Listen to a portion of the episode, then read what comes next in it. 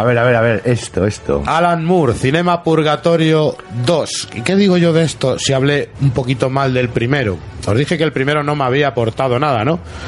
Eh, historias, pequeñas historias de Alan Moore, locurillas de Alan Moore, muy basadas en el cine de los el cine de los años treinta, el cine de los años cuarenta.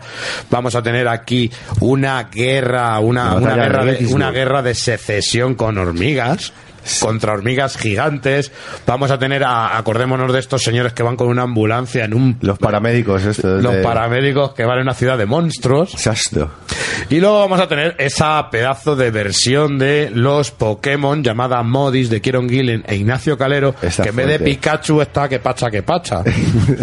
Pero porque está adaptado. Que quiere una pistola fálica, es, es un trasunto. Es que hay que verlo, es que hay que verlo. Es un adelantado a su tiempo. Y la, movi- este. y la movida de decir que lo que a mí no me gustó en el primer número, cogí este segundo número y cuando ya llevaba leída la mitad, digo, hostia, me lo estoy comiendo y me está gustando, y lo peor de todo es que me da la sensación que yo creo que es lo que quería conseguir el amor. Que estás haciendo zapping.